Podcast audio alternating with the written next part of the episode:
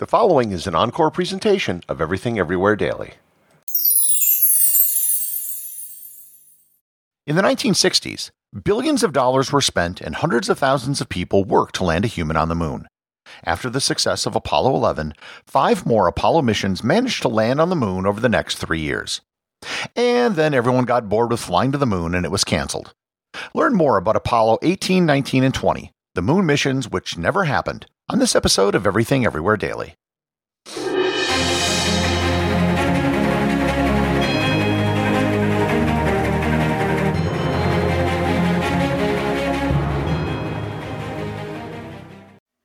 This episode is sponsored by ButcherBox. Summer is right around the corner, and that means cookouts. No matter what your preferred food is for a cookout or a barbecue, ButcherBox can help you make it the best. If you want to serve up some hamburgers, ButcherBox has grass-fed ground beef to make the perfect smash burger. Want to cook up some steaks? Well, ButcherBox has that too, with some of the best cuts of steak such as New York strip, ribeye, and filet mignon. Do you like grilled chicken? Well, ButcherBox has some of the best pasture-raised chicken that you will find anywhere. And if you really want to wow people at your next cookout, you can try grilling some of their wild-caught salmon on a cedar plank. Sign up at butcherbox.com/daily and get a special deal. ButcherBox is offering my listeners a free for a year offer plus an additional $20 off. You can choose salmon, chicken breasts, or steak tips free in every order for a year. Sign up today at butcherbox.com/daily and use code DAILY to choose your free for a year offer plus get $20 off your first order.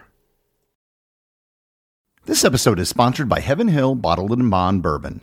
I recently had the chance to try Heaven Hill Bottled and Bond, and I can attest to its exceptional aromas with hints of caramel and vanilla intertwining with its oakiness, which provide a well rounded flavor profile. Taking a sip is akin to experiencing a piece of bourbon history firsthand. Heaven Hill Distillery may be America's most quintessential bourbon distillery. Established in 1935 after the end of Prohibition, the distillery was established by the Shapiro family and has remained a family owned distillery to this day. In 1897, Congress passed the Bottled in Bond Act, which set forth strict rules for any bourbon labeled bottled in bond. Heaven Hill Bottled in Bond bourbon goes beyond the stringent requirements of the law by aging its bourbon for seven years, not four. The end result is a gold medal winning bourbon that truly stands out. Available nationally, look for a bottle at your local store. Heaven Hill Bottled in Bond. Heaven Hill reminds you think wisely, drink wisely.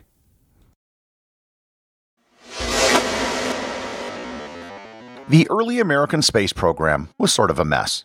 They had several disastrous attempts at launching their first satellite, which resulted in launch pad explosions.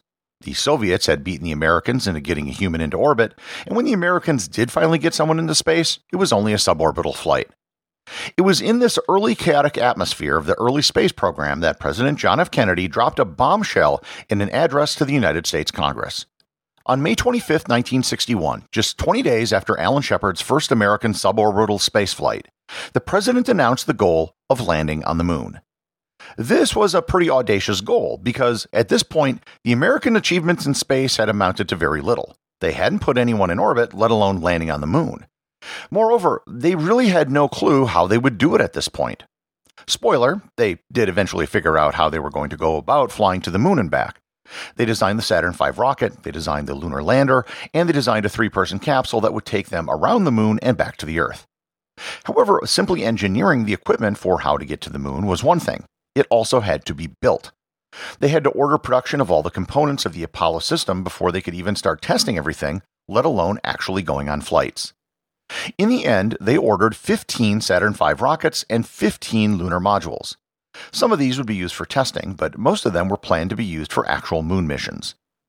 Their plans got derailed when on January 27, 1967, during a launch simulation, a fire broke out in the command module and killed three astronauts. This set everything back.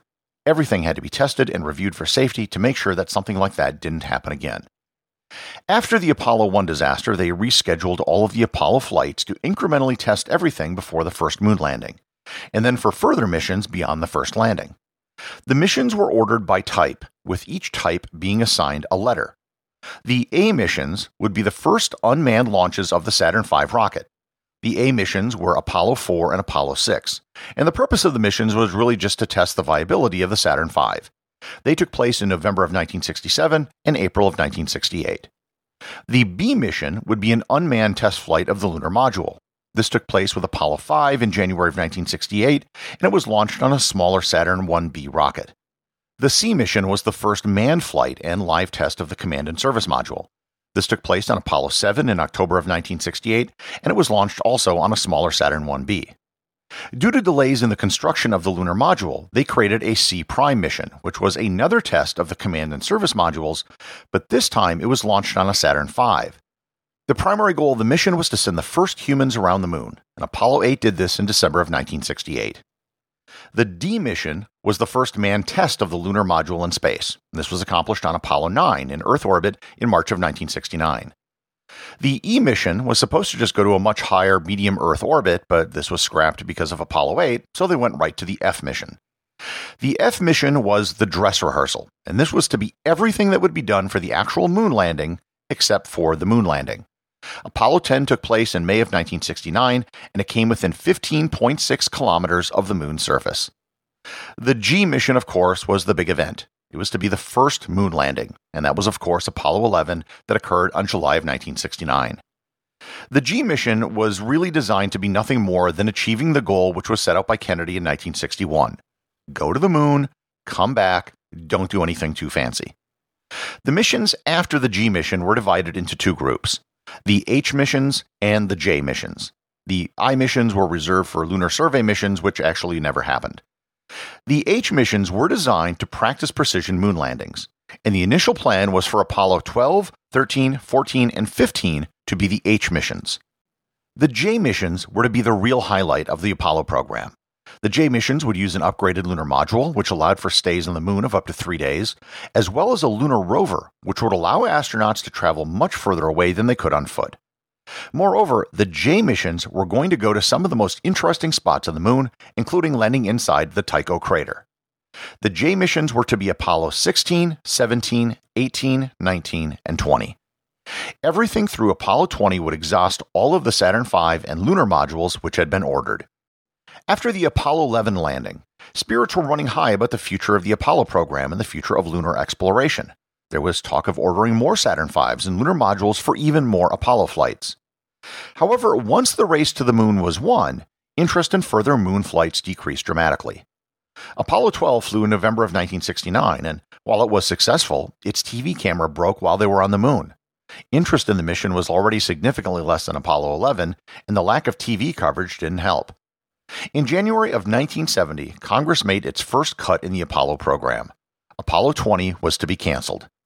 The reason was that they were going to go ahead with a program known as Skylab, which was to be the first American space station, and they needed a Saturn V to launch it into space. As all of the Saturn V's were accounted for, one of the Apollo missions had to be scrapped. Apollo 20 was scheduled to go to the Copernicus crater in December of 1972, and the crew was scheduled to be Stuart Roosa, the commander, Jack Lousma, the lunar module pilot, and Don Lind as the command module pilot. Roosa ended up being the command module pilot on Apollo 14. Lousma ended up flying on Skylab and was on the third space shuttle flight, and Don Lind made his only space flight on STS 51 in 1985. In April of 1970, Apollo 13 famously failed in its attempt to land on the moon. Prior to their mission being aborted, the launch wasn't even covered on TV, and the public's interest was even less than that for Apollo 12. At this point, Congress lost their interest and began looking forward to other space programs specifically the Space Shuttle program, which was the next big thing. In September of 1970, just months after the Apollo 13 mission, NASA announced the cancellation of two more Apollo missions, Apollo 18 and 19. With the cancellation of 18 and 19, they had to reshuffle the rest of the missions, their crews, and their landing targets. Apollo 15, which was supposed to be the last H mission, was now changed to be the first J mission. Harrison Schmitt, who was actually the only scientist in the astronaut corps, was supposed to fly in Apollo 18. He was now moved up to Apollo 17, which would become the last Apollo mission. All of the astronauts who were scheduled to fly on the canceled missions eventually went into space on either another Apollo mission, Skylab, or the Space Shuttle. The remaining J missions were, and I don't think there's any question about this, the most interesting Apollo missions. They did more science, brought back more samples, and spent more time on the moon than any of the other missions. But those canceled missions would probably have been the greatest in the Apollo program. None of the actual Apollo missions ended up ever landing inside of a crater, for example. There was a great deal of exploration and science that was never done. It actually could have been a lot worse. Richard Nixon actually proposed canceling Apollo 16 and 17 as well in August of 1971. While three Apollo missions were scrapped, the equipment which was built for those missions was still around. All of the extra equipment was given to museums in the United States. As I mentioned before, one of the Saturn V rockets was actually used to launch Skylab. The other two working rockets were put on display at the Kennedy Space Center in Florida and the Johnson Space Center in Houston. A test model of the Saturn V, which wasn't designed to be flown, is on display in Huntsville, Alabama. A test lunar module that wasn't used is now on display at the Smithsonian Air and Space Museum in Washington, D.C. The lunar module, which was supposed to be on Apollo 15's H mission, is now on display at the Kennedy Space Center in Florida. The Apollo 18 lunar module was used in Apollo 17, and the Apollo 19 lunar module was never completed and is now on display at the Cradle of Aviation Museum on Long Island, New York. The Apollo 20 command and lunar modules were never finished and were scrapped. When the Apollo missions were canceled, no one at the time really thought that it would mean the end of lunar exploration. As it turned out, that is exactly what happened. The last humans on the moon left on December 14, 1972. Everyone at the time expected that we would return to the moon, perhaps not right away, but certainly not for half a century. Now, there are currently only four surviving moonwalkers from the Apollo program, and the youngest of them is 86. NASA is currently working on the Artemis project, and they hope to land someone on the moon by the year 2025. There are at least eight Artemis flights scheduled so far, and hopefully this time they will allow the program to run to completion. The executive producer of Everything Everywhere Daily is Charles Daniel. The associate producers are Peter Bennett and Cameron Kieffer. I wanted to give a big thanks to everyone who supports the show on Patreon. Your support helps me put out a new show every day.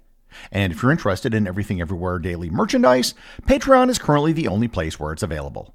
And if you'd like to talk to other listeners of the show and get notified of future episodes and projects, please join my Facebook group or Discord server. Links to everything are in the show notes. But why, some say, the moon? Why choose this as our goal?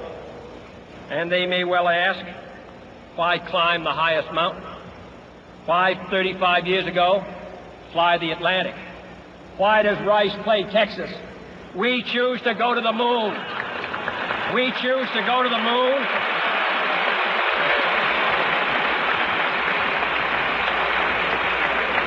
We choose to go to the moon in this decade and do the other things, not because they are easy, but because they are hard.